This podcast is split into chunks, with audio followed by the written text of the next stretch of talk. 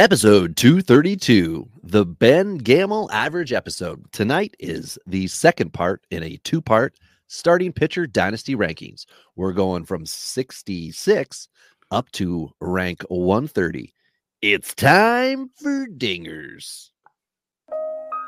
This is Dingers, way more than fantasy baseball. We keep it real when we talk and knock it straight out the park. Let's see the stats. What's the average draft position? What kind of plays you making? Check the wins above replacement. Check the lineups and the points. This I gotta see. What's your path to victory? Are they aiming for a dynasty? Get points going head to head. Please don't do me no favors. We're always watching waivers. Ain't no minor league. This is major. Yeah, Dingers. Let's go.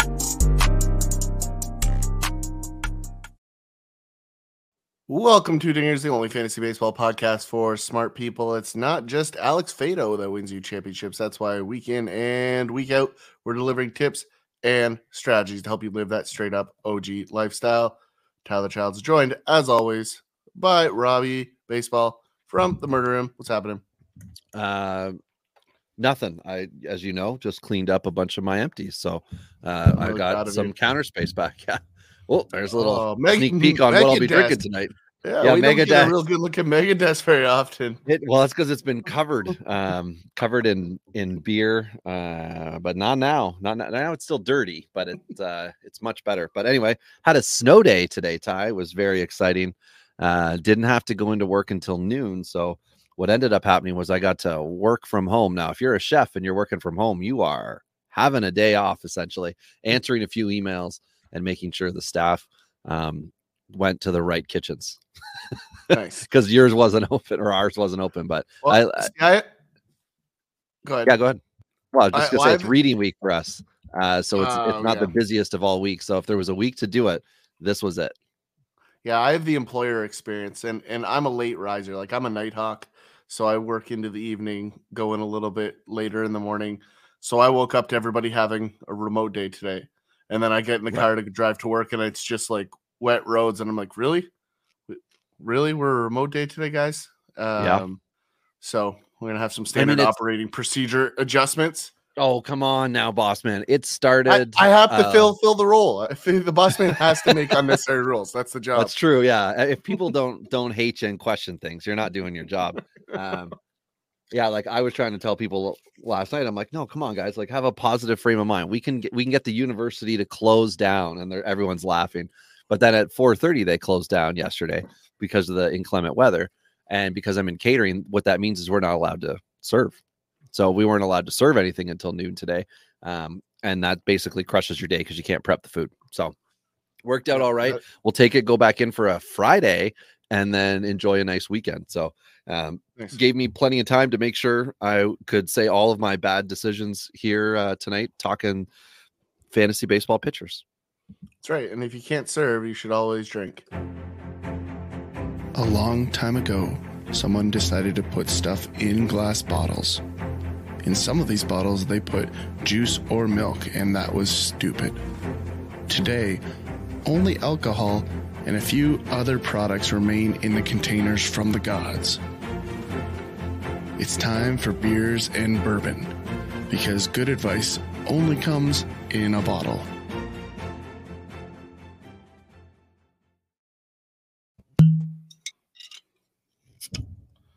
Is that a crown float we have coming? It is not a crown float. It is my Corona. And because I couldn't find limes, I've got limeade.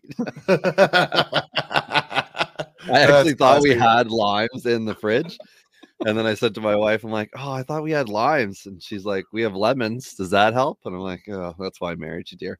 Um, as if anybody remembers from Tommy Boy when they're at the gate trying to get a ticket. And the woman's like, or they're like, we need a flight to Chicago. And she's like, I have a return flight home. Does that help?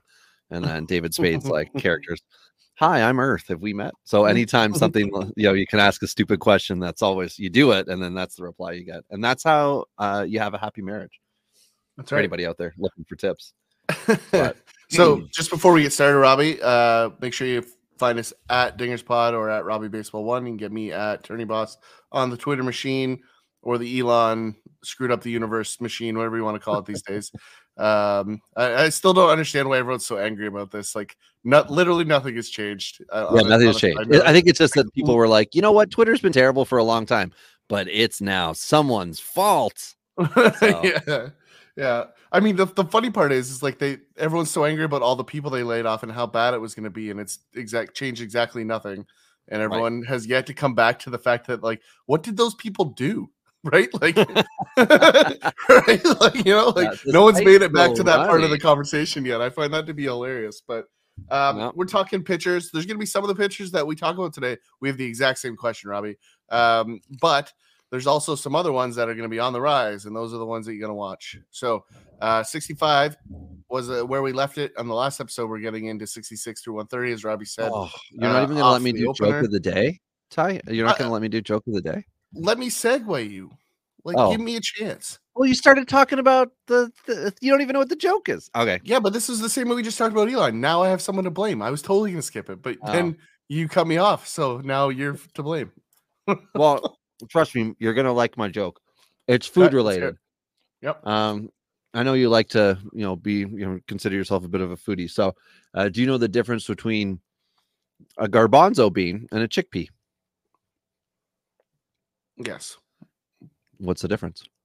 I, I don't know, but I think oh. I know the the punchline. Oh, I've never had a garbanzo bean on my face. yeah, yeah, yeah. I, I, knew the punchline on that one.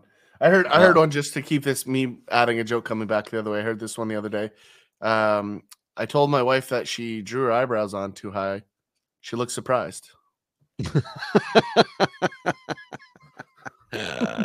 No one likes us. You know, I I saw somebody. I think I think it was Yancey of all people from Twitter who uh, quits every podcast he's he's ever on, but um, who said that the worst part of every podcast is the first five minutes when the hosts are chit chatting. And I got to say, if it's not for the first few minutes, why do you care to listen to those people? This is where you can either, you know, see us as human beings as we are, or you can um, you know skip straight to the data which at that point just go stare at a screen because you you yeah. don't want the personality so anyway yeah. i love right. i love the early parts of all the podcasts I, I, do uh, for the ones that i listen to so I, am with you on that one because it, if they're not interesting in that first little bit or you don't align with the way they think then guess what you're gonna have a bad time so i'm with you on that one robbie but let's get into it and uh let's disagree with the rest of the world here which is what we like to do yep. so um, we're gonna kick it off here at 66 through 70. You got John Means. We got another reliever on the board here, Robbie, at 67. Garrett Crochet, uh, Carlos Cookie Carrasco with the Mets, Tyler Anderson now of the Los Angeles Angels, um, and Shane Baz. So this is a really interesting group here because obviously Means coming off the injury, Crochet is not a starter. Um, Carlos Carrasco is, you know, sneakily back, right? Like I don't think people really realize he was very consistent last year. Uh, Tyler Anderson is probably everybody's favorite fade uh, now that he's in LA. Uh, and then Shane Baz had a, a, pretty significant injury last season that's going to have him out for for most of this year, if not all. Robbie. Um, so I, I think this this is an interesting one. Again, keep in mind as we get into this episode, we're talking five year projections in our list. This isn't a what have you done for me lately? This is what are you going to do for me for the next five years. Um, on this list, Robbie, like I love Johnny Means coming off an injury, like nobody's talking Johnny Means, like anywhere. So I'm not saying he's going to light the world on fire coming out of spring training, or I don't even know if he's in spring training to be 100% honest with you, but just a guy that's a gritty guy was fantasy relevant when Baltimore sucked. And now Baltimore is going to be getting slightly better, you know, in a better pitching environment in Baltimore now. I, I like Johnny Means as a sneaky value guy pretty much in every format. I share that opinion. I find, um, I mean, Crochet, they've already said is not going to come back this year as a starter, which is why he's as far back as he is. But the upside's there. The problem, of course, is that we've yet to see um, a full 120 innings with them. So uh, mm-hmm. it's cautious, but at the same time, that's what this group is, right? Like, what, what are we going to see from Baz? What are we going to see from Crochet? What are we going to see from Means? They're all in the same area. Carrasco like you said, Ty, he's you know trying to beat out Father Time at 35, and then Tyler Anderson's is 33. So even if he is like he was 13th last year in 8 by 8 So what we do, we take your standard five categories that you've got we're adding in um, the walks they give up, right? We're adding in quality starts and the hits per nine. So we're trying to find a way to get a more rounded version for you. So if you use points leagues, you're going to want to talk about guys that are going to give you at minimum an average of 12 points per start. And depending on your league, of course, that's going to vary, but typically um, you can get between five and seven points if your pitcher wins. Sometimes it's one inning if they pitch. So if they go six and they get a win, you know, that's 11 points right there. Then they got to punch guys out for an extra point if they do five. You know, you get the idea how they can how they can get up there. So this is the crew. This area is going to be really volatile with guys who could put up 30 in points leagues and guys could who could be minus five. And this this John Means um, is or sorry in this group John Means is a great focus, just like Tyler Anderson for that. I think Carrasco is going to be a little more consistent. So, but just not not the same amount of career left. Yeah, no, I mean, listen, like for me, the only guy I'm really interested in in this list, uh, John is Johnny Means, and and I'm looking for Shane Baz on the cheap, right? Right. Like that's that's that's it because anybody that owns Shane Baz shouldn't trade them, but if you can get them for a reasonable price, you should be looking at them. Um, even if there's a risk of like, hey, his career's over. Like, I, I don't think that's the case, but you know, if that's still the risk, the upside is worth it. Uh, I think that's a definitely uh, a good look here. So I'll hand it off to you. This next group's a little bit uh, more provocative, if you will. It is. There's there's some things to discuss. At 71, you've got Jack Flaherty with St. Louis uh, up and down, and this is a big year for him. Logan Allen, prospect with Cleveland, who had a, I think it was two billion strikeouts last year Double A, Triple A. Jose Quintana with the Mets uh, signed himself a three year deal. Really had a great year last year, and now locks in with the team that should just automatically pump out 12 wins forever every starter this year. Um, Alex Faedo with with um, Detroit, who I don't have ranked, so we'll have to discuss that one. Emerson Hancock, sorry, I don't have him ranked in the top 130. Emerson Hancock is the last guy on this list at 75. Um, with Seattle and, and Jerry's boys, this would be their fifth potential starter. We talked last episode about the other two, uh, Marco Gonzalez and Chris Flexen, who are outside those ranks. Yeah, baby for days, Jerry, for days. So with within this list, there's question marks with Flaherty, there's question marks with Logan Allen, but that's in arrival time. And if he can keep the home runs down and the walks down, that that's when you've got the ace potential. But I like to think that Cleveland's going to be able to do a Bieber like thing with Logan Allen, where they're just going to maximize what he does well and try to limit the things he has issues with. So he's going to have to throw a lot of strikes, and they're probably going to want him to work higher in the zone um, as opposed to lower in the zone to cut down on those strikeouts. Unless, of course, hitters are magically able to get up high on those heaters, and then they're going to want to switch and work him inside outside. So we'll have to see. Uh, Jose Quintana is very interesting. He started last year, Ty. We talked about it um, as an SP5, you know, throwaway guy, right? I think he's resurrected his career definitely based on the contract and the way the Mets feel about him. So he'll have age 34, 35, and 36 with the Mets on what should be a dominant team, racking up wins. And it's the three years beyond that that we're not sure if he's going to be able to, you know, get another one year contract, kick around. You know, what can he do, really and truly? And then Emerson Hancock for me is uh, it's about arrival time and how effective is he? I had him ranked 77th last year. This year, I've only moved him up three spots to 74 because it wasn't a rocket ship. You know, it wasn't a lot of confidence that I saw um, from him and from Dipoto, which he does do with his players, right? He advances the guys, he talks about them. Um, I do, I do look and seek out Jerry Dipoto uh, screen time things, uh, and anytime he's you know doing an interview or something like that, to see what he's doing and saying about his players. Very much like you know a lot of Toronto people used to watch. Um, Anthopoulos and what he was doing with the Jays and, and the prospects he would talk about. And and Ty, you reference it quite often with uh, the Yankees and their guys teams self promote, whether that's to trade an asset or to actually just introduce the fan base to them a little earlier. And with Hancock, it seemed like it was a little more muted last year than it was boastful, you know, as it was. Yeah. Julio Rodriguez was the big guy last year. And um, that's that they, was the party. And Jarred Kelenic was learning yeah, and Hancock who was fighting an injury last year too. They definitely babied him. Uh, they didn't want to overwhelm him. Yeah, which is why uh, you mute it, right? T- tell me yep. the last time you've heard the word or the name Sam Carlson coming out of anybody in the Seattle Mariners. That's a former, I think it was second round pick out of high school. Guy got injured. He's had trouble coming back, and when he now that he's been back, he hasn't been good. They just don't talk about him. Yeah, so I agree. Hancock's Evan, just been hurt. Yeah, I like Hancock uh, moving forward. I, I, I own him in a lot of leagues, Robbie. So you don't get to own him um, for that reason. You do have him, I think, in one maybe. Um, I don't for me- I have him. Really? Yeah. Faedo Yeah. for me is is probably the most interesting guy in this group. Um, from a value perspective, uh, you mentioned you don't have him in the top 130. Um, I have him at 75, Rob. I, I mean, if you look at the Detroit rotation, right, we're obviously not going to see Casey Mize for the majority of the year. We really don't know what the story is with Tarik Skubal at this point. Um, you know, what his timeline looks like. Um, Ed- Eduardo Rodriguez might be dead. Like nobody really knows. I don't know if he's shown up at spring training yet, but um, the rest of this group is kind of sad. Like Matt Manning is is probably the real only stalwart in this group. Like you've got Matt Boyd, Michael Lorenzen, and Spencer Turnbull rounding out that projected starting five. Um, that is nothing to write home about. Um, It's a I'm just- series I'm not- of question marks that entire Yeah. rotation, and it, and they all have different reasons to question them. Yeah, and and I mean the the depth is here though. Right? You've got Joey Wentz, Beau Brieske, uh, Reese Olson, we talked about last week, uh, Alex Faedo, Rony Garcia are all kind of there. Garrett Hill, if you want to throw that one into the mix too. So I, I see Faedo as a guy that is a spring training injury on another team, and see you later. I, I just think that's the move for him. Uh, and, I, and I think there's going to be a handful. There always is, especially in a World Baseball Classic year. Like these are the kind of guys, Robbie. Like you talk about, we talked about points leagues um, before we jumped on here tonight.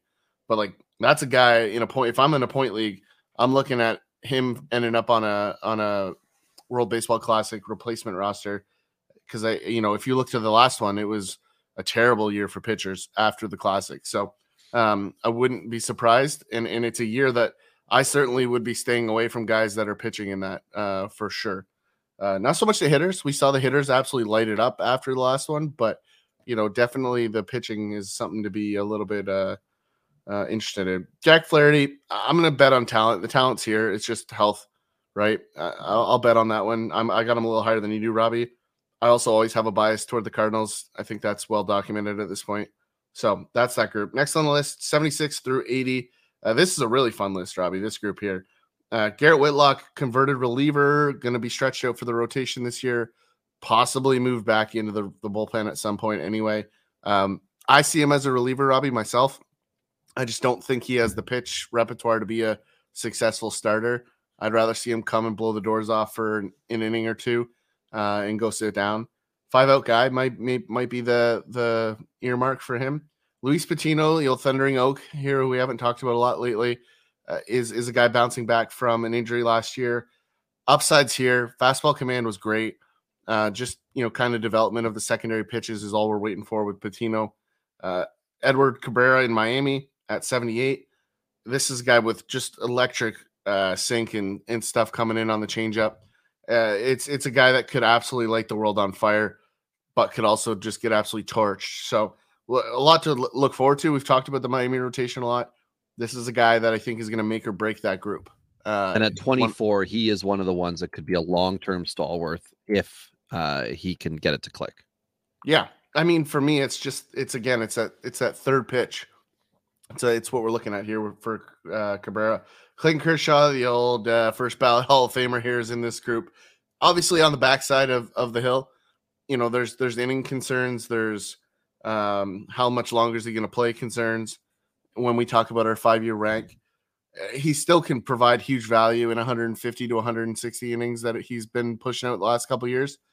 It's still as good a uh, 160 innings you're going to find, right? So it's just a matter of of how many innings do you need to be successful in your format, and that's kind of your determination there. And the last one in this group is is bumped up, Robbie. I'm actually um, surprised you didn't have him in on your list uh, Oh. inside the 130. Uh, I I was on my way out too, but he took a big step forward last year for me. Uh, Simeon Wood Richardson, former Jays prospect, uh, as part of the Jose Berrios trade. Um, this is a guy that's going to put a lot of balls on the ground and in play. But you know, the the thing, Robbie, that I saw last year was a little improvement in the ability to miss some barrels. Um, and so for me, I kind of changed my tune just a little bit. Didn't have you know the most successful opening five innings, three strikeouts uh, at the major league level, but it's a guy that you know that is an indicator to me that they're ready to think about it. He had 115 strikeouts and 170 innings in Double A and Triple A last year. Uh, the previous year, 77 and 53. So the strikeout numbers are there. I think they're going to be there at the major league level. Um, the whip is is there across uh, you know a pretty good body of work. Little blip in 21 uh, when when the Jays shipped him out, but I, I still think there's a there's a guy here. He's in a great ballpark. There's just not a lot to dislike, and so for me, I, I'm ready to I'm ready to buy on him because I think you know he kind of fits into you know our favorite mode of uh, discussion here. Hello, it's me. Right, second round pick in 2018, uh, high school arm for the Mets. Yeah, I was going to say slow burn is the thing with him, right? Like traded twice now. Um, Yep. Yeah, But there's been he's some a- he's work a- put on him. but he's got the he's got the size. He's 6'3", 210. He fits that model, right? He's not uh the Triston McKenzie like can't blow away in the wind because there's nothing for the wind to blow. Um, you know, kind of frame here. This is a thick body. This is kind of like he's not quite Alek Manoah thick, but he's he's thicker. So like I, these are the kind of guys that you know when you get to the seventh inning, they're still on the hill. Uh, I'll bet on those guys all day.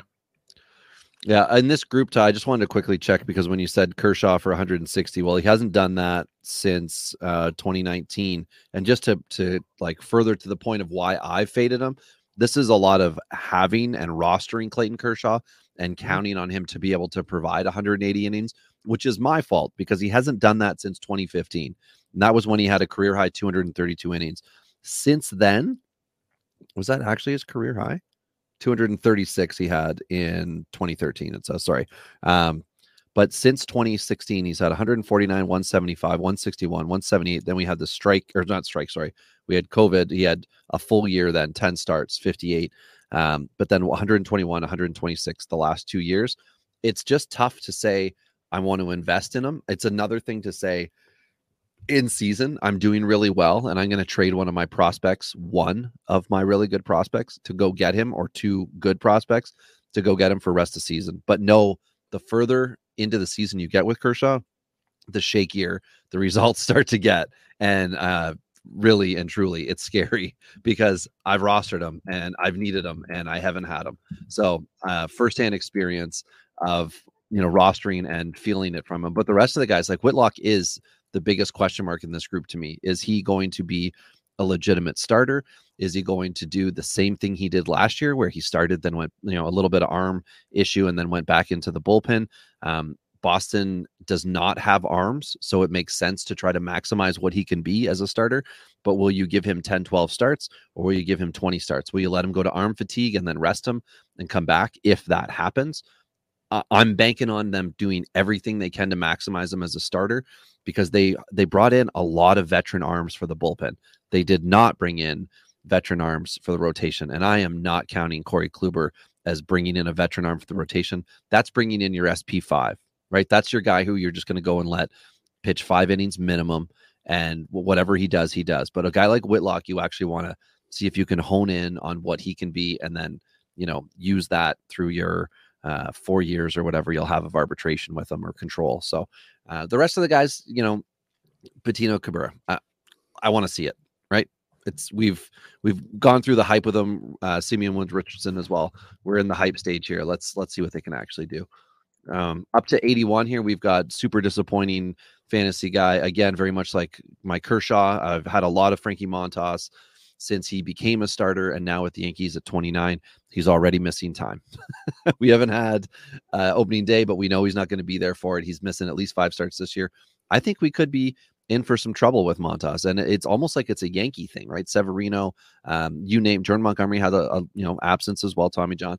It just seems to happen where they're okay to have these types of players who are supposed to be dominant, but they just never end up doing it in pinstripes.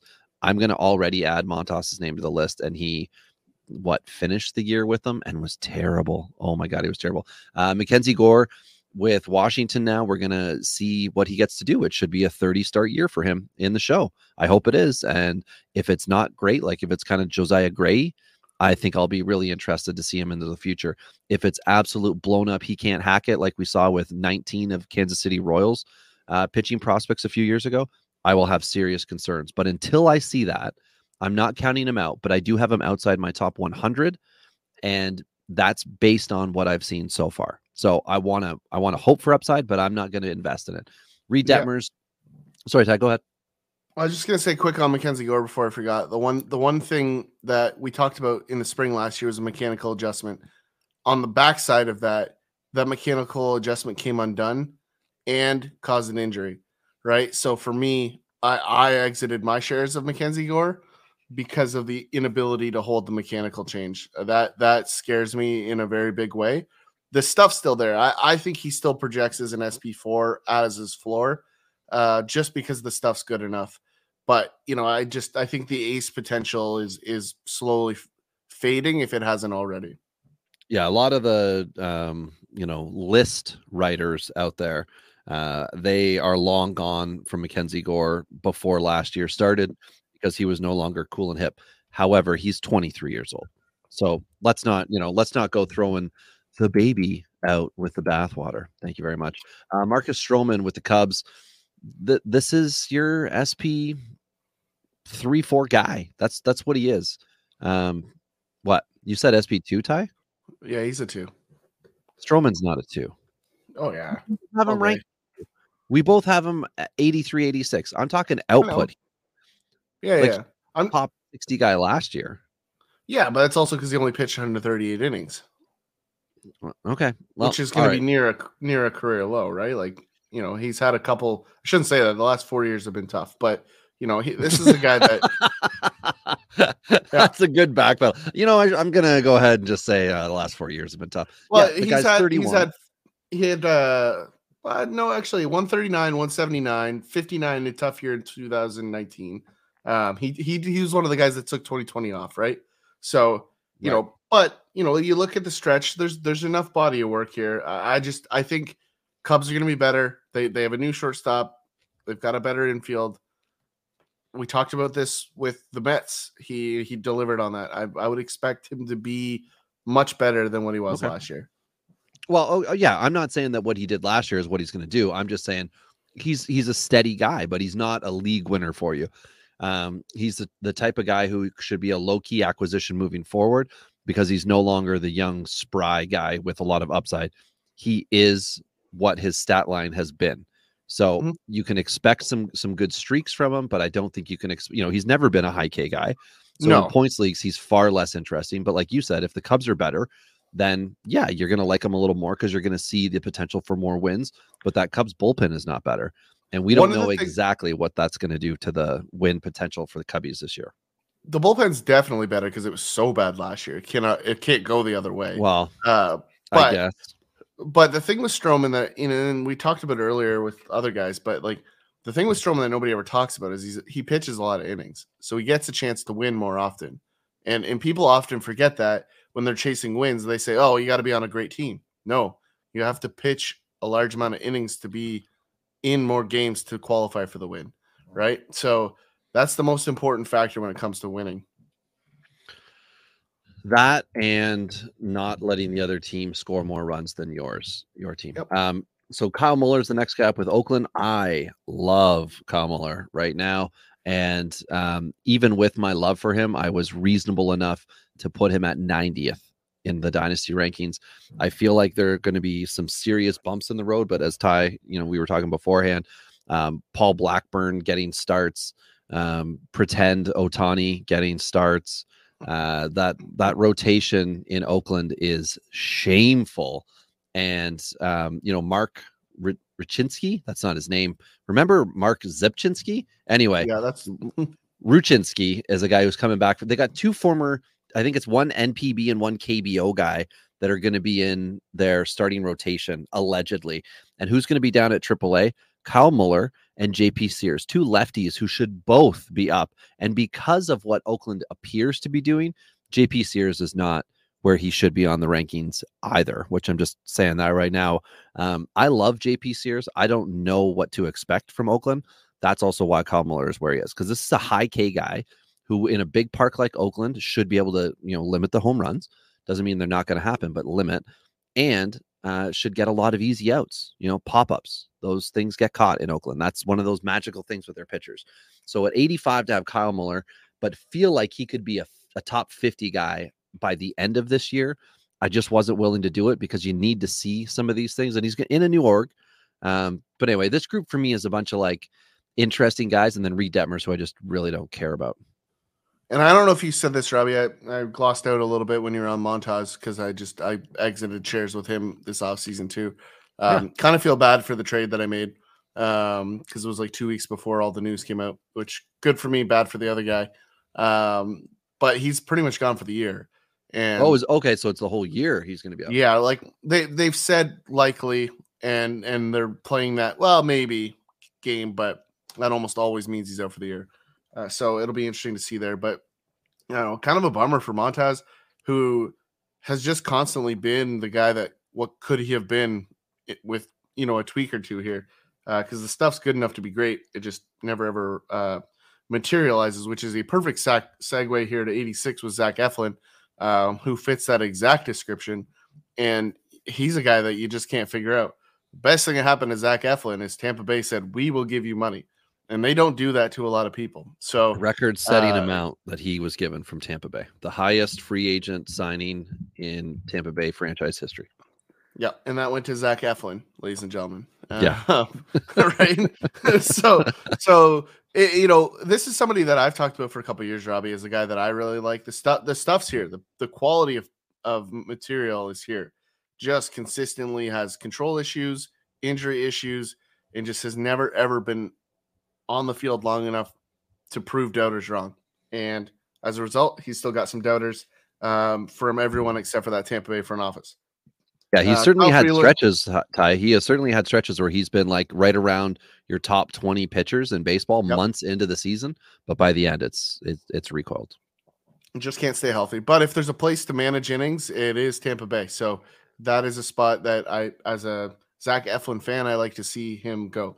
Uh, Kyle Freeland here, you know, kind of just that uh, quality star machine, right? We're, we're not looking for any elite statistics here with Kyle Freeland. We're looking for uh, just some consistency. You know, probably as an SP two in in real life, uh, but as a Colorado Rocky, he's probably an SP five or an SP four.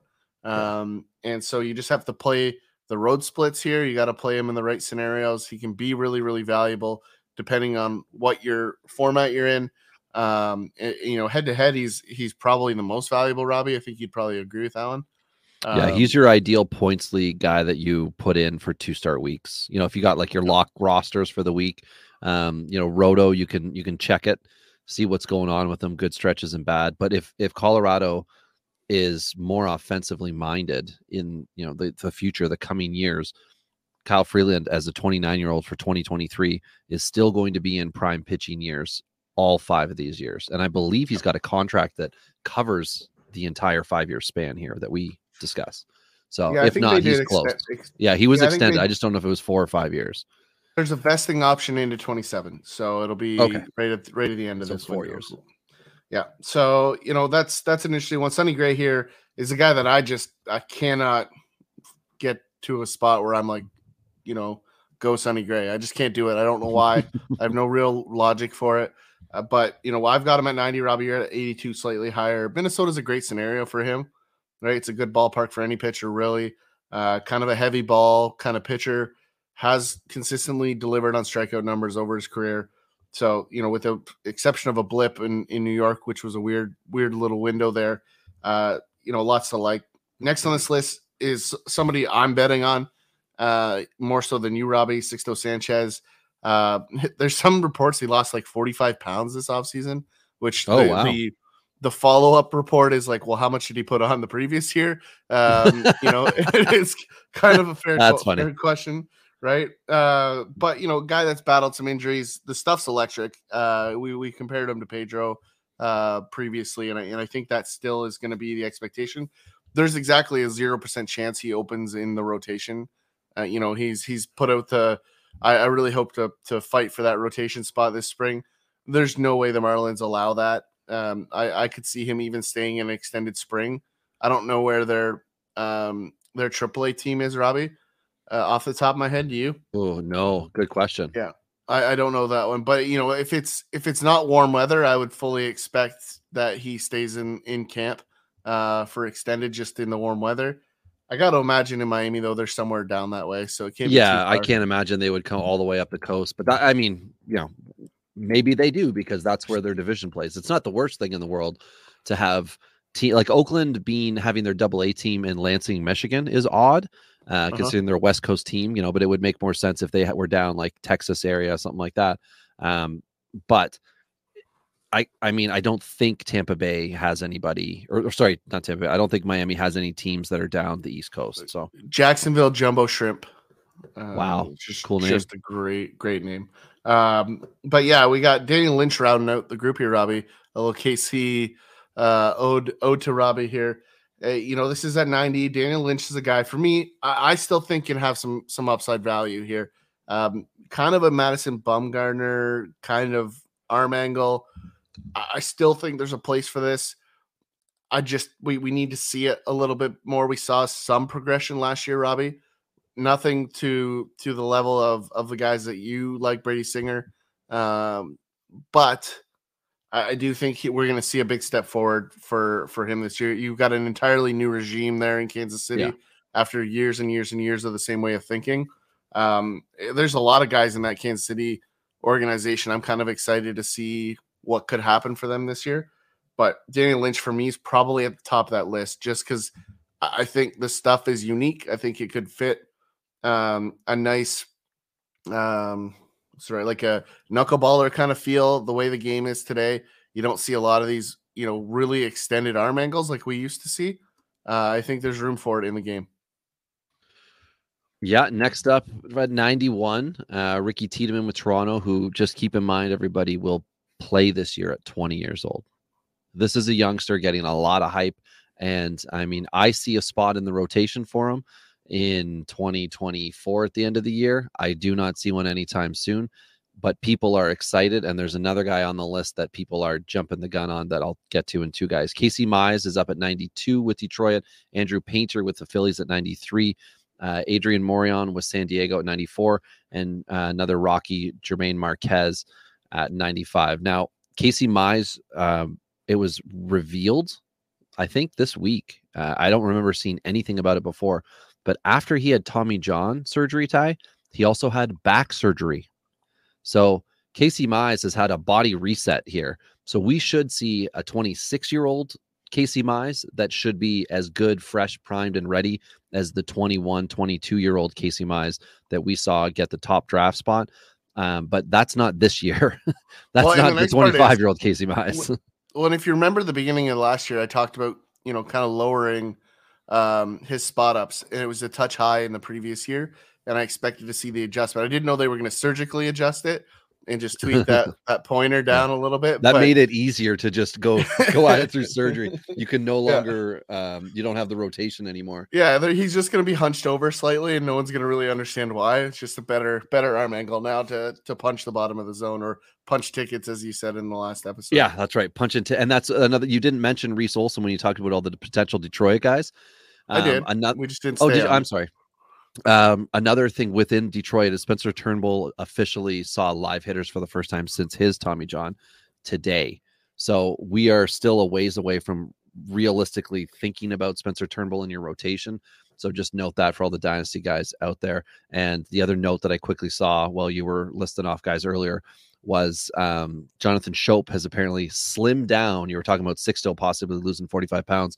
Well, Schoop has decided to slim down, and I guess that's so that maybe he can stay in the major leagues as opposed to strike out and then sit on the bench in the major leagues for this year and then be toast. So, uh, anyway, from 91, Ricky Tiedemann, high upside, 93, Andrew Painter, high upside.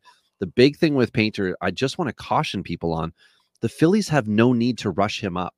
They were in the World Series last year. They took absolute dogs for pitchers and got into with like their four and SP four and five. They can do this year with Ranger Suarez as SP four five. They will still have, you know, Wheeler. They still have Nola. They signed uh uh Taijuan Ty, Taijuan Walker. Like they they have experienced guys that they don't need to rush a 19 year old potential ace up. Now, that's why for me, he's at 116. It's not about his ability, it's about his realistic timeline. And let's all remember once they start to get up into, you know, double A and triple A, in double A, they can keep the Ks, the walks might start to climb. And then in triple A, they might start getting eaten alive with home runs. I want to see Painter pitch in AAA. And I'm, I'm not talking 30 innings. Like I want to see him have a season there and then Philly to bring him up and we never see him go back down. There's too there's been too much volatility with pitchers getting, you know, abbreviated seasons at double A and triple A, and then they get a little bit of time here, and then they're supposed to go back to triple A to start, you know, next year until you know that day in May. And it, it's not developing. He's a he's a guy who's been great out the gate. Continue to develop him just like uh, Mick Abel right? Let those two guys come up together, and then you're going to be able to kind of transition and continue to be competitive. I really hope Philly doesn't jump the gun on it. And Ricky Tiedemann, I think Ty, like I was saying earlier, he's just too young to be excited for him in 2023. But I think he'll be he'll be getting up all those lists like Andrew Painter is right now. He'll be getting up into all the the top, you know, 15, 20s of lists come a year from now. And Toronto just won't have a need but part of that is the fact that they signed everybody for eight freaking years. Um, the other part is that they realistically can't bring him up when they don't have a spot in the rotation. As as crummy yeah. as it sounds for Toronto, like. So the description you just gave for Andrew Painter is the one that you should have given for Ricky Tiedemann, in my opinion. Um, you know, I I think there's a very stark difference between the two. Um, and and there's a reason that I, I say this. Like you're you're talking about a guy um, you know, in in uh, Andrew Painter at six seven. He's a big boy, right? Yeah. So there's two things we know about big bodies. Oh, a, that's what you're saying. A, they break down earlier, right? Mm-hmm. That's traditionally what has what happens. Um, and and B, um, they can handle a little extra workload. That's just the nature of it. Uh, the difference here with Ricky Tiedemann, uh, he's not that guy. He's six four. He's two twenty. Um, he's he's a lefty with you know a reliance on on the off speed stuff. Now, the outcomes aren't that different. The the thing that I like about both these guys, Robin, I think the reason they're both moving as fast as they are is they both have logged a reasonable amount of innings. So a 20 year old with 79 professional innings in a single season is is not overly normal, right? Andrew Painter pitched 103 last year. So for Andrew Painter to make the jump to 130 in some of those B major league innings is not outside of the realm of possibility. What I do think is outside of the realm of possibility for Andrew Painter is a starting rotation spot, which has been bantied around. Like I think there's, I think there's no chance of that. Um, and and I feel the same way about Tiedemann for obvious reasons. But I, I want to see Tiedemann with a little bit more seasoning. Um, you know, he he pitched uh 11 innings at Double A. Painter was just about 30, like you said. I, I think both of them are going to see Triple A innings to start. I think they're both going to get aggressive um, starting spots because it really makes no difference for Tiedemann whether he starts in New Hampshire or Buffalo. They're both cold, so it makes real no difference for for him. Um, but but I think um, I think Painter has a real shot to be up in June. I, I think that's very very realistic. And if there's a Philly injury, I think he'll be up before that. Uh, he's they're just both really advanced. I'm I'm concerned um, for Tiedemann myself. I I don't think his stuff is as polished as they're making it out to be. You know, just on the eye test alone, I would like to see him have a full year of development. You know, very similar to comments of Torkelson a year ago. I, I just think this is the kind of guy you can ruin. Whereas I think I don't think Painter fits that category. Okay. Well, well, whatever. That was a lot on them, and we'll have to see. We we've got obviously we've got time. Um, yeah, all right. Yeah. Anyway, uh, you're up real, next to 96. Real, real, quick, real quick before we move on. Adrian Morejon's a guy that has been a forgotten soldier in San Diego from some injury time. Um, I, I really like him. We talked about value earlier. I really like him to win a rotation spot. He's done nothing at the major league level except be very good, um, barring injuries. So he's a guy that I think is on almost nobody's radar um, to be a huge breakout guy this year. So just the guy I'll flag. I own him everywhere, Robbie, so don't bother looking. Um, okay. It's a waste of time. But the next next guy, next group here, uh, I hate this group so much, Rob. Oh my goodness, this is this group just sucks. Um, 96 uh, is Trevor Rogers, who like I can't get further away from Trevor Rogers. Uh, broke onto the scene uh, with some reasonable stuff, and then the wheels fell off. Uh, for whatever reason, the entire community is just like, listen, he's going to be great again. I'm, I'm not with that group. Um, I'm, I'm running the other direction. And I feel the same way about Ross Stripling. Um, you know, we talked about last week about Alcantara having uh, a bump backwards because of the shift. Uh, I saw exactly the same data on Stripling, and we do know as as Toronto guys uh, that have followed the team, like Stripling had some really really good outings, but even within those outings, like he got absolutely torched uh, a couple times and barreled real hard. So he he's the kind of guy that could still have some success because he's in San Francisco. Um, and I got nothing against Ross Stripling, but we have enough of a body of work throughout his career to say, like, listen, there's not no one's saying Ross Stripling can't have good windows or can't be successful, but there's a reason he hasn't been bumped out into a starting rotation every single year of his career. So right, I, I'm I'm just not in that group. Um, and, and I think Trevor Rogers is a very similar type guy in terms of almost good enough to be a major league starter, but not quite. Um, I think they're very similar in that category. Uh, Max Meyer obviously had the injury last year. We're waiting for a bounce back here. Uh, sky high potential here for him. Sean Manaea, I think, is one of the more overrated pitchers in all of baseball, if I'm completely honest. Big, huge lefty, not a lot of huge, long windows of success, small pockets of, of great pitching, but again, nothing sustained. And then the last guy in this group is D- Dakota Hudson. You know, it's just a guy kind of like Stroman, like that just gets out there and produces, doesn't do anything flashy. Um, so you category guys out there, roto guys looking to build a you know, quality starts, wins, um, you know, whip, play those categories. I really like Dakota Hudson in the in that section. Uh, yeah, to me, this is just like wait on Meyer and hope on Rogers, and I don't touch the others. like yeah. it's just it's not. I mean, the next group is the exact same way. Force so now we're hitting 101. Forrest Whitley with Houston Ty. I don't even know why you did this to yourself.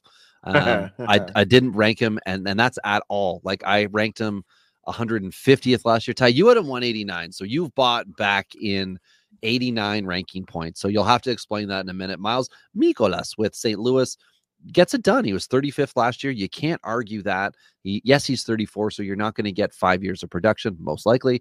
Uh, but Merrill Kelly, who's at 103 for us, is 34 and was 24th last year. So there could be more in the tank for both of these guys underappreciated, uh, durable guys who can just pitch. They can be on your teams.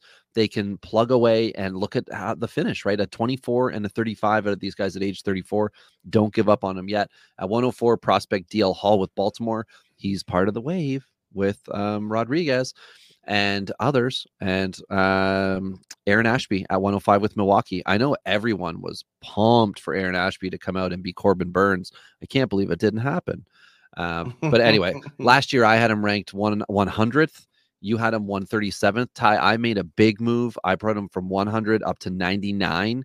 Um, and you made a bigger move at 137 up to 106. So we are really pumping the brakes on Aaron Ashby as a long term asset here. And I think everybody else should do the same, whether he grows into it or not. We don't want um, to advise you to go and buy in on Ashby.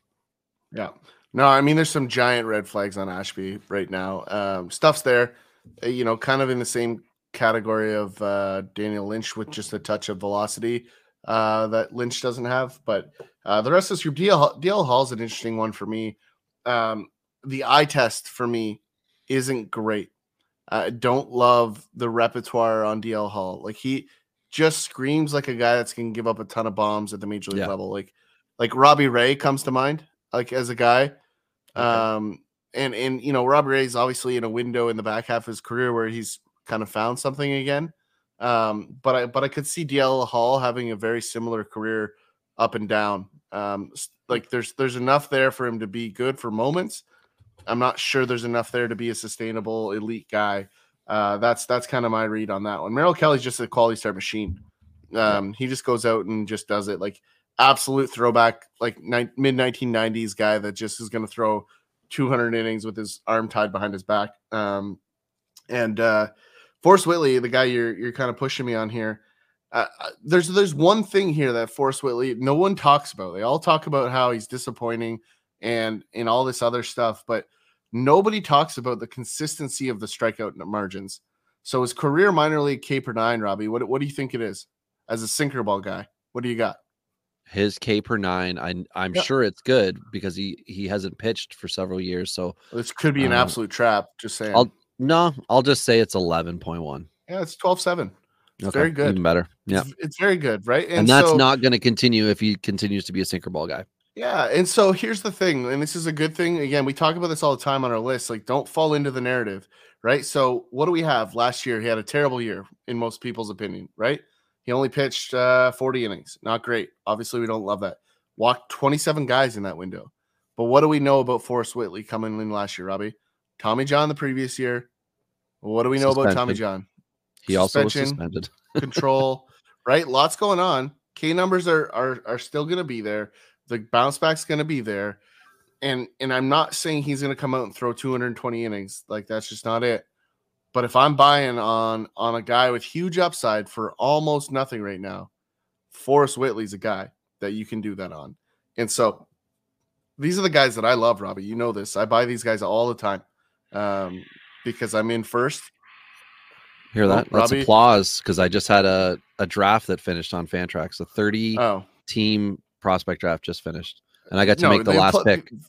The applause for was for my analysis. Let's call spade a spade here. Okay, sorry. Uh, but you know that's kind of where, where where I'm at there. The next next in this group, um, a guy that you know probably has what most people are going to believe to be the uh, the Forrest Whitley career track is Noah Syndergaard here. Uh, this is a guy that had an absolutely electric start to his career. Uh, you know, timing of coming out at the same time as the Avengers, uh, not ideal for a guy with blonde hair. Kind of got tucked into the Thor category. Uh, didn't work out overly great from Robbie. I know you're still buying in pretty hard here. Uh, I would I would caution the pretty hard. I just happened to have him in a league where the deal was right. So I took him on as a veteran thinking he's going to get a multi-year contract. Of course he doesn't. Um, yeah, I mean, listen, he's not in LA 34 trying to get a, a one-year deal after this year. You know, he'll be I think he's 100%. 30. yeah, and, and I mean signing with the Dodgers, you know, we just watched Tyler Anderson cash in on it. Like, you know, he's he's playing that card, and I, I totally respect uh the game there. Uh, the, it's just not a guy like there's there's too much inconsistency. I mean, that's the thing. I don't think enough people look at like what what is the track record over multiple years. We just talked about it with Whitley. It's strikeouts. We know the strikeouts could be there, and and can the other stuff come around? Maybe, maybe not. But but we're betting on the fact that he gets people out by not letting them hit the baseball, and that's that's an important factor for a pitcher. So um, got, you got to give a bit of credit. Sorry, Ty. You just got to give a bit of credit to the Dodgers for being able to carve out um, fantasy value pitchers where you don't think they will in other aspects. Right? They've been able to do it with guys, um, and and that's you know that's a little bit of it for me too. Well, and they have a really interesting free agency philosophy that I didn't really recognize. Like they don't they don't sign multi-year free agents. They just don't do it. Like they have like a 3-year max. Yeah, Um and they and only burn, baby. re-sign yeah, they only re-sign extended uh for guys that are homegrown or or the the re-signing, which is an interesting methodology. I, I kind of like it, but yeah. um Never it's just- it's one of pigeonhole yourself. that's right. Yeah. So next on this I think that probably guy goes back to Kevin. Was it Kevin Brown? Was that the guy that was he the first million dollar or hundred million dollar Uh, contract? Ke- Is am I thinking that right? Kevin Brown was definitely a Dodger guy. No, no, no. I don't think Kevin Brown was was uh he was uh Florida, Texas. Who, Uh, who the heck am I thinking that was a that was a right-handed pitcher for the Dodgers in like the late '90s, and he got a he got a huge contract. Mm, Anyway, sorry, doesn't matter. Not not for this episode, but Yeah, I'm not sure who that is either. But anyway, uh next on the group here, Daniel Espino is a guy that everyone loves, and and for good reason. The guy can absolutely chuck it. Uh, but you know, When just a little early. Yeah, I mean, for me, like I'm taking Tiedemann and I'm taking Painter. Like I'm taking Eury Perez. I'm taking all three of those guys uh ahead of uh Espino. Uh, it's just I, I'm Mhm. not I'm not there. Um, there's a couple other guys. Rodriguez above Espino. Yeah. yeah. I, I would probably bet on a handful of guys above Espino, uh, but it's not that I don't like Espino.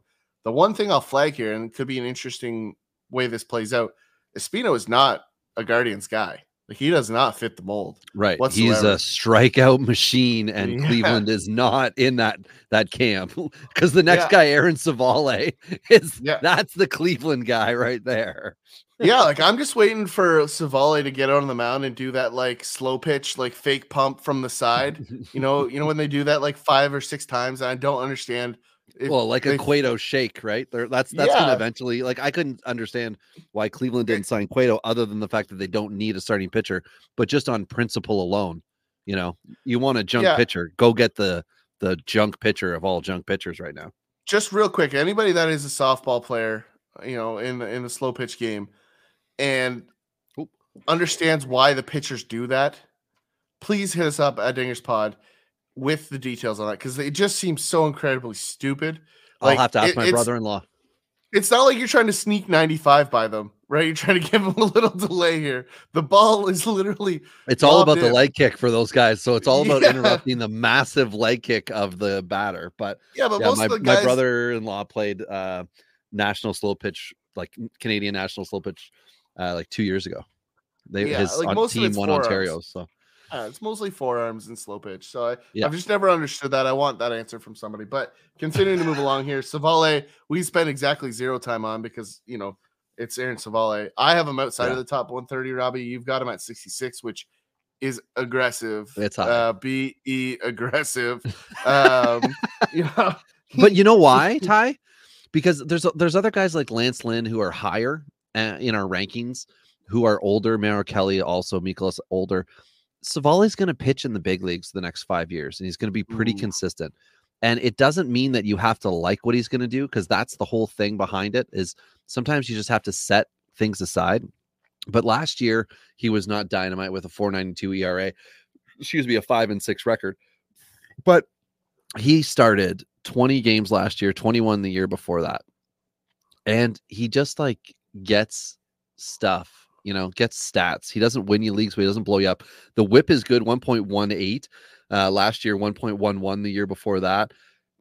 It's, you know, I'm- he's I'm a just not- guy. he's, I'm not in love with this. Like we talked about Stroman a little ways back. Like yeah, Give me Stroman all day, every day, a hundred times before I'm even even looking in the direction of Civale, let alone putting him in a queue and or looking at him to put him in my lineup. Like, you know, last year he only pitched 97 innings, 124 the year before, 74 before that. Like, there's not a body of work here at any level that says this is great. Sign me up.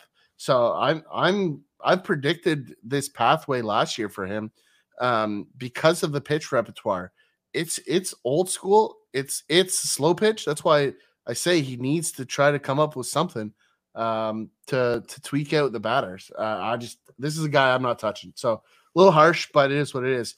Uh, Cole Irvin is a guy that we talked about uh, moving to Baltimore is an interesting opportunity for him. Anybody leaving Oakland, I like um, because of Oakland, uh, and and this is just a guy that I I don't like him um, in the AL East, but the balanced schedule certainly flattens that out a little bit. The ballpark in Baltimore is a significant improvement, um, but I, I'm still I'm still shying away. I've got him outside at 114. You're inside at 98. Um, I'm not gonna say I dislike Cole Irvin a lot. He's just not a guy I'm targeting because I just don't think the upside is worth the risk, in my opinion. Um, Yeah, and then Lance fair. McCuller, Lance McCullers kind of got the bad news yesterday. that He's going to be out. Opening days pretty much off the table. big shot. and uh, yeah, yeah, shocking. Yeah, I agree.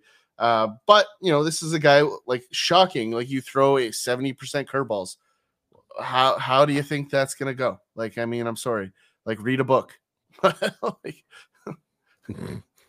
I mean, if you like, okay. pick up an anatomy anatomy textbook for five minutes, and you're gonna know that this is how it plays out for McCullers. Like, you know, it's not it's not rocket science. Yeah, so I don't I don't want to say anything on the, on those dudes. Um, I, I'm ready to move upward and onward. You know, of that list of guys, I roster several of them in some leagues, and others like McCullers, I was really high on earlier in their career. Um, McCullers taught me a lot about um, Syndergaard too, I guess, about just understanding the ebb and flow of dynasty pitchers. You know, like if they're not a legit stud, there's going to be a lot of volatility, and to not really hang your hat on a guy and just wait him out. Um, somebody who's not in the the top 130 list shouldn't surprise anybody. Stephen Strasburg, um, he he was, was great. You know, he's very much like the Eric Lindros of baseball. When he was young and healthy, he was amazing. As he aged, the body broke down, just not letting him do it. McCullers might now actually legitimately be in that camp in the eyes of others, but I feel like he's always going to be uh, always going to curry favor with rankers. Just don't know why. So at 111, we've got Tarik Skubal with Detroit at 112, teammate Joey Wentz. That's fun. I wonder who over the next five years will have more starts. Um, at 113, prospect with Cleveland, Ethan Hankins, um, Luis H- Hill, right, Ty? That's what it is. G I L, but it's pronounced ill Uh, or Hill. Yeah, you like almost like with a Oh, like a Y almost. Okay, Y Yeah. sound. So he took a step back last year. Tommy John in it, um, like sucked, and then Tommy John. So we get it, right? Uh, but let's hope that he gets back to the guy that we saw in 2021 when he was dynamite, and then came up and I think had one, two starts, didn't allow a run. Um, yeah. Then at 115, Tanner Burns, another Cleveland starting pitcher prospect. I gotta say, uh, Hankins is not awesome. Um, Hankins is a Cleveland guy who needs to get coached up. Tanner Burns has better a better skill set in my opinion. I think he was a 2021 second round pick or maybe 2021 first round pick and had a pretty good year. I'm just doing a deep dive over on old robbiebaseball.com, which I highly recommend people go to on account of I just renewed the website for two years. So I started to update stuff. um, but I, I am going through the starting pitcher team by team ranking, and I'm ranking them based on if I think they can, you know, reach the ceiling of SP one uh, through through to SP five. So basically, it's for fantasy baseball purposes. Do you want uh, to take a chance on a guy like Arizona's got a starting pitching prospect, Lynn, who I think could be an ace?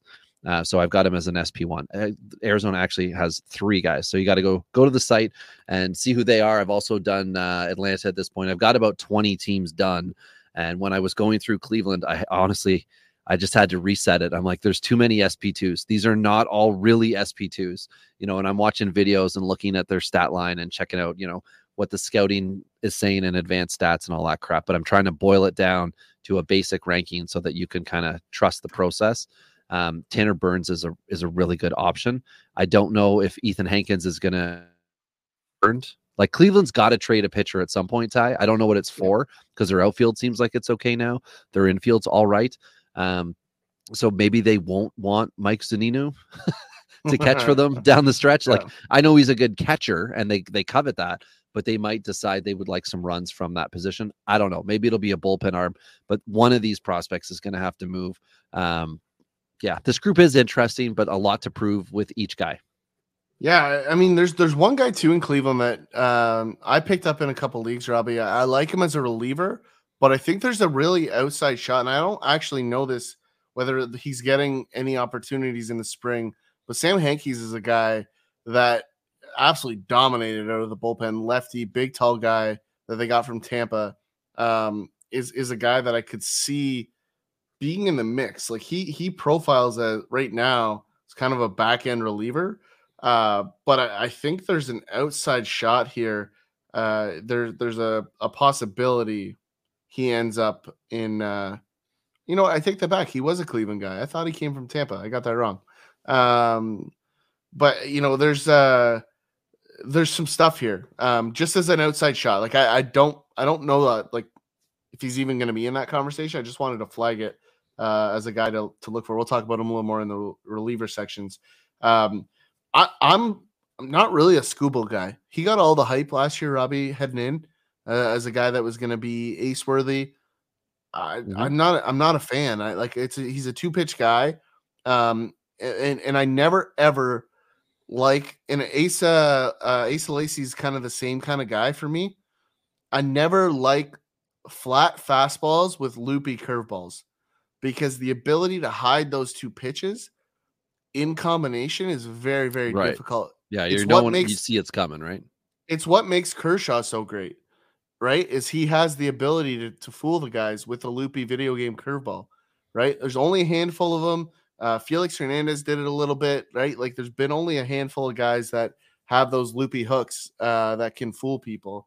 Uh, so yeah, Skubal fits that category. I'm not touching that one. Joey Wentz is just one of those guys that I can see find himself consistently in the back end of a rotation. He had a strong finish last year. Uh, I like him to to you know in that Ha- Alex Faedo conversation uh, earlier. I, I like him to be in that same cut of cloth. He could be the guy dealt. I don't think he will be. Faedo's older. That's why I like him to be traded. But um, something to think about there. Um, Luis Hill, I think, is is a destiny back end bullpen guy. I, I really firmly believe that. That's the only thing I want to flag there on him. Uh, and then I'll jump ahead. Uh, 116, we got Wilmer Flores, which is that really Wilmer Flores? Uh, Matthew Liberatore at 117. Uh, Domingo German, Matt Boyd, and Bobby Miller. This is an interesting group here, Robbie. Um, Yep. We've got a couple more in the Detroit. Uh, you know, so many Detroit guys Potter. in this back half. My their, goodness. their depth is interesting. Like it really is. Like it's more of the one, co- more of the um, one of the more convoluted bullpen or uh, pitching stables in all of baseball because there's not health, there's not eliteness, there's just a whole bunch of, you know, it's it's in the the pile of crap between the rest of baseball and Right. the Oakland A's. Um, so you know, definitely interesting. Liberatore, I, this could be an interesting year for Liberatore, Robbie. Like I know we've talked about him a bunch. Um, he moved about as fast as I thought he could have. Um, I'm actually kind of surprised St. Louis moved him as fast as they ended up doing. He got some time last Yeah. year. which um, was he's gonna- for sure. Yeah, he's going to battle for a rotation spot this year. Uh, with with uh, Steven Matz coming back, I, I think it's a bit of a long shot for him to start. Uh, but I think he's going to be in AAA and is probably not probably he he is the first man up. Uh, if somebody goes down, I think I'm I'm not ready to call him uh, a rotation guy yet, Robbie, but I, I don't think it's outside of the realm of possibilities. Um, yeah, and then Bobby Miller is probably the the, the best guy in this group, and and somebody no one's talking about to to start at the major league level this year. Uh, I I could see it, Robbie. I, I don't think their rotation is good enough to say that he's not a possibility there. Um, we've got question marks, right? Even a guy that I love, like Dustin May, isn't a lock to start opening day because you know he's coming back from Tommy John. Um, but if you look at this rotation, Wainwright, Mikolas, Montgomery, Flaherty, and Matz, like three of those guys have missed significant time innings wise throughout their career. So, you know, you got to like a guy like Liberatore to slide in there. Um, and then finally, you look over on the Dodgers side. Like, I, I don't know how you feel about this group, Robbie, but I, I really, really, really like the Dodgers bullpen. But a rotation of Kershaw, Urias, Gonsolin, Syndergaard, May is is a little shaky. Like that's it's Yeah. not it's not stable. That's for sure. Yeah, definitely. I mean, Bobby Miller can can go well, very much like Liberatore. I think Liberatore uh, last year came up. I think it was a bit of a surprise. It was one of those, oh, good, he's up, and then he wasn't good, and then it's like, oh, he's down, and no one cares anymore about Matthew Liberatore. But prior to that, it was he's really good, and we had talked about it in years past. You don't care who Tampa trades away or drafts. You care who Tampa Bay trades for. That's who you covet with Tampa Bay. Uh, Keyshawn Askew is another one of those guys who I just picked up tonight in that draft that ended. Um, he wasn't my final pick though, Ty. I'll, I'll let you know about him. But somebody else that uh, is flying way under the radar until now, draft season, dynasty draft season. Wilmer Flores with Detroit. Uh, Flores is an international guy, Ty. He is 22 years old and three days. Happy belated birthday, Wilmer Flores. And he also pitched last year at Double A. Yeah, he went single A, then then finished the year at Double A with Reese Olson, a 387 ERA at Double A on the year though, uh, in 103 innings. He had 130 strikeouts. And this is what I've been watching with a lot of these guys recently this offseason. How many walks and home runs combined are they giving up? If it's less than a third of their innings pitched, I'm interested because that means they can keep it down and they can, you know, kind of go between. I don't want them giving up home runs, but that means that's how many times they got tagged when they missed. I'm assuming, you know, like if you want to say half their home runs were good pitches that that a skilled hitter hit, go ahead. You you rate it that way. I'll rate it my way, um, and we're good. But Flores gave up uh, 10 dingers and 23 walks, so 33 in 103 innings. He's right on par with the guy that I like. Uh, the whip though, Ty one, boonk one, love it. So I'm really interested to see what he can do if he returns to Double A, where he did pitch 83 of those innings and then gets the the promotion up. But with all the names we've been talking about in Detroit and and the potential for them to, you know, maybe throw one of the one or two of those guys, Garrett Hill in particular, into the bullpen, um, there could be an opportunity for Flores to start at AAA. If that happens, my 109 ranking makes a little bit more sense to people thinking that he could be up this year, that soon, you know, SP4 range. However, if he does go back to double A, I wouldn't fret, and he's probably not that that highly coveted. And if he does go to double A, then people might start to fade him because they're thinking he could be a fast riser, and that's his only hope. So, uh, but otherwise, like you know, Matt Boyd's great to see him back in Detroit, but he's always been the same guy, high case.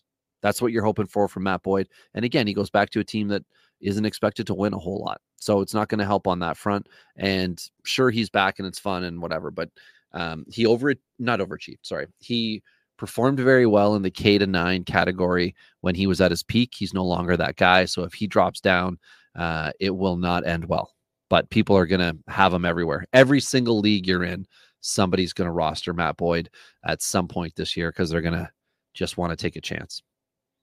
I wouldn't, but anyway, um, at at 121, Spencer Turnbull is there. Uh, as we mentioned before, finally facing uh, live hitters. 122, Zack Thompson with St. Louis, another prospect coming up. Let's hope he doesn't get the Liberatore up and down treatment. Uh, he can really come in to like stabilize when a rotation spot's available. Uh, good old Kyle Hendricks, who uh, just keeps, you know, being a pitcher. I guess he's like the in the Civale class, but he's younger and definitely was better when he was younger than Civale is right now. But uh, it, in that company, Jon Gray with Texas do you guys remember that Jon Gray was going to be amazing last year? I know I do. I ranked him 31st. Whoopsie daisy. So anyway, we're we're recoiling. What, what, was he last year, Robbie? Do you have any idea where he f- actually finished? I can find out. His line was uh sorry. Okay. I'm just I okay. just well, I was gonna say I No, just closed it. Uh, Well, and- 396 ERA, seven and seven record, and that's Yeah. kind of like Jon Gray in a nutshell. His whole But on thing a really bad Texas team, though, right? Yeah, on a he- bad Texas team. his whole thing was supposed to be that he could unleash a whole bunch of strikeouts and keep the ball in the park, which you know Colorado was preventing. But 127 innings only, and I say only because it was 134 strikeouts. He was pretty much the same type of guy he was in Colorado. The park factors were what were supposed to make him so much better. Uh, the whip did go down, which was always an issue for him. He was 1.13 last year. Uh, career average before that was over 1.3. But I, I do I do like him to improve this year. I made a mistake. I don't even have him in my 130. That was just a whiff on my part. Um, but I so do like names, it because Ty. there's so many names. well, because now he's kind of moved past the window. And Marcus Semien had the same thing where that that first part in Texas where you got to take all the videos to show the rest of the world how much three hundred thousand dollars can buy you in terms of house in Texas. Um, I don't know if anyone's seen those internet videos, but they're everywhere. Um, so Yeah. joke joke for the few there, but but good one. Um, you know, I, I You're not supposed to tell yourself that, sorry, you're not supposed to tell others that your joke was a good one. Some people need that encouragement. What can I say? yeah, Um, apparently. but you know, Jon Gray is a guy that I, I do expect to take a, a medium step forward. Like I think he's a firm SP3, especially on a, an improving Texas roster. Like I, I like the win totals. He he's a grinder. He gets out there. He's not a guy that exits a lot of games early, right? We talked about that even in Colorado, kind of in that Brad Keller category of out there too long, right? That was a lot of the experience he had in Colorado. Um, I, I do expect an improvement this year. I'm, I'm not sure people are going to appreciate him, especially with the hired guns they brought in. Fair enough. Um, and and then the last guy, like you say, Kikuchi with Toronto, I I ranked him 500th, so I don't know how he ended up inside the like at 125 for us. Um, I am not a Kikuchi guy. I did not like the signing when Dipoto let him go. Didn't want to pay him. I think I think it was 11 million. Didn't want to pay him, and then Toronto's like, well, we'll give you 30 over three. Uh, I I really wondered, but it was supposed to be you know the reclamation project um, for Pete Walker, and as we all know, you know old saucy Pete wasn't able to get it done with Yusei last year to the point of you know he went to the bullpen. I don't know what's going to happen with him, but he's going to start. He's going to be given every single opportunity to start, um, a- and that's interesting. On John Gray, the one thing I will say is that Texas has a guy who I was not able to rank re- re- reasonably, realistically, whatever you want to say, inside the top 130 Um, and that's Glenn Otto, who came up last year and was perfectly fine for a fantasy pitcher. But Texas has done what a lot of teams do, which is signed six veterans to be in the or you know they have six veterans to be in the rotation.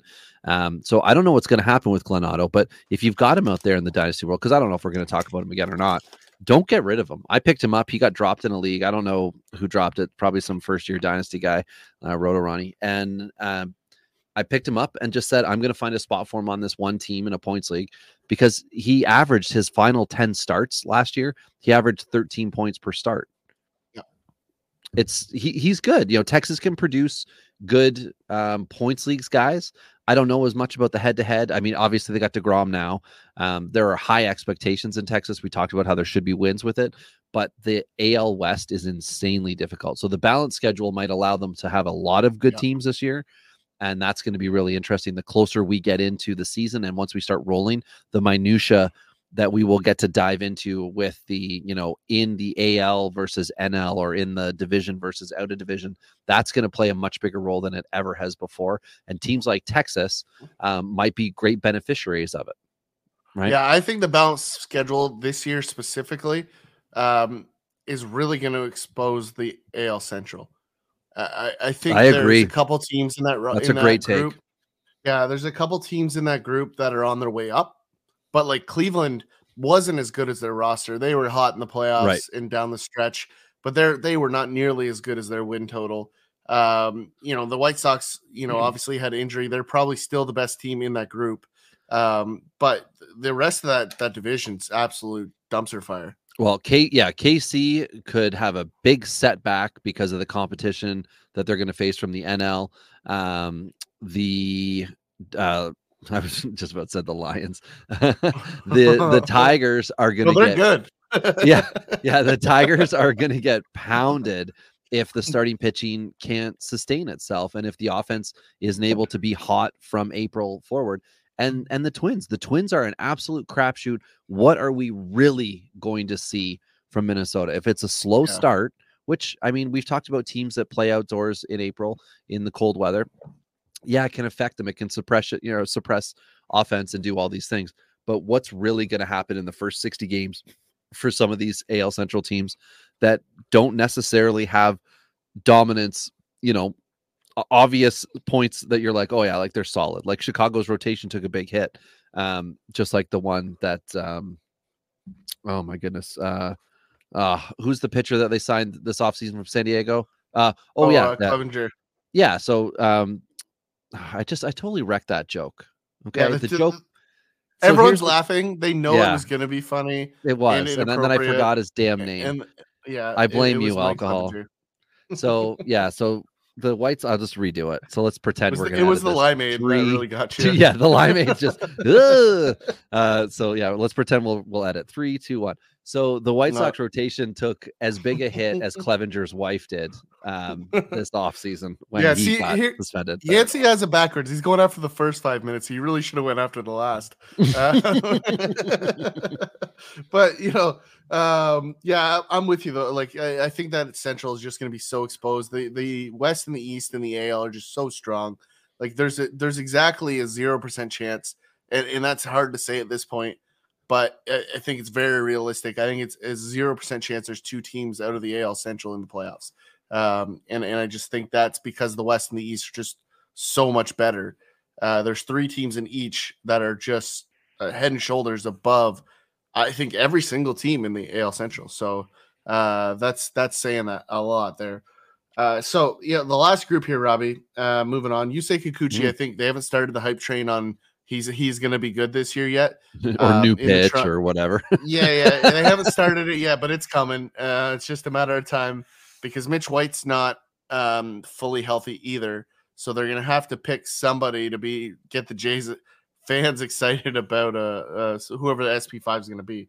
Uh, the last group here uh, in the top 130, Clayton Beeter with the Dodgers, Braxton Garrett, uh, Justin Dunn, who is gonna miss all of spring, uh, announced today. Chris Paddack coming back off, Tommy John, and the other Logan Allen uh, compliments of San Diego, I believe. Is this one, Robbie? no, this is the Um, real Logan Allen, the high school drafted. Ah, the other Logan ah. Allen is now out in Colorado. Okay. Yeah, So he's so- standing up. He's the real Logan Allen. Th- this stand up. is the real Cleveland Logan Allen, the one that was drafted a few years ago and racked up a billion Ks. Yeah, we we need to have a designator of these two. Like someone needs to come up with a formula. Like what's the middle name, or just Yeah, become Gian. Giancarlo, whatever it needs to be. Like pick. Well, some- I don't think. Logan Allen, Colorado, as I'll call him now, uh, is really a starting pitcher anymore. He's he's just trying to No, be a they, they're still professional both in. Cleveland, are they not? No, no, no. Logan Allen, the old, the elder, the 25 year old, he's out. He's in Colorado now. How what, how did that happen? Free agency? Uh, he could have been dropped. He he was not good. He got some MLB time, but he was he was not. He was never as high a ceiling as Logan Allen, Cleveland, which is how I will refer. But Clayton Beeter, who was somebody that um Lack, Was kind of- call him Lackle, call who Lackle. L.A. Cleveland Lackle. L- uh, Is that No. stretch? Is that too far? no, because Colorado, it's not going to work. You got L.A. Well, Logan Allen, Colorado, Logan Allen, Cleveland. Yeah, Lackle and Lackle. No, s- see, do you see? Do you hear it? Do you? I do. it? That's that's why it's funny. Okay. Well, mm, questionable. Anyway, That's so why. Clayton, uh, no, hold on. leave- just give me a second. Clayton Beeter, who is now on, we put the Dodgers. He's not the Dodgers. He's with the Yankees, um, which is why he ended up where he was with me. Finished last year double A. He had 23 starts, which I liked, 77 innings, which I did not like, 129 strikeouts that I loved. And I want to see what he can do next year. Now, the one thing he did that I don't like is he had 46 walks and 11 dingers given up. So there's something to be said for improving upon that. But in seven starts after his trade to the Yankees in 25 innings, he only gave up one home run. Um, the, the walks are still there, but it was cut down a little bit from before. So it was 11 walks in 25 innings. So I think there's going to be an improvement that um, the Yankees can make with him, which might not be what you think because the Yankees typically don't bring a guy up who's all of a sudden awesome.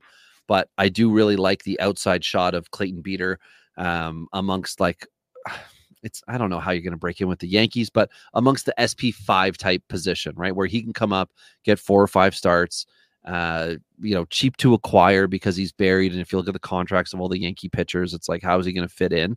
But there's opportunity there. And Chris Paddack, I genuinely don't like, and I don't want anyone to roster him.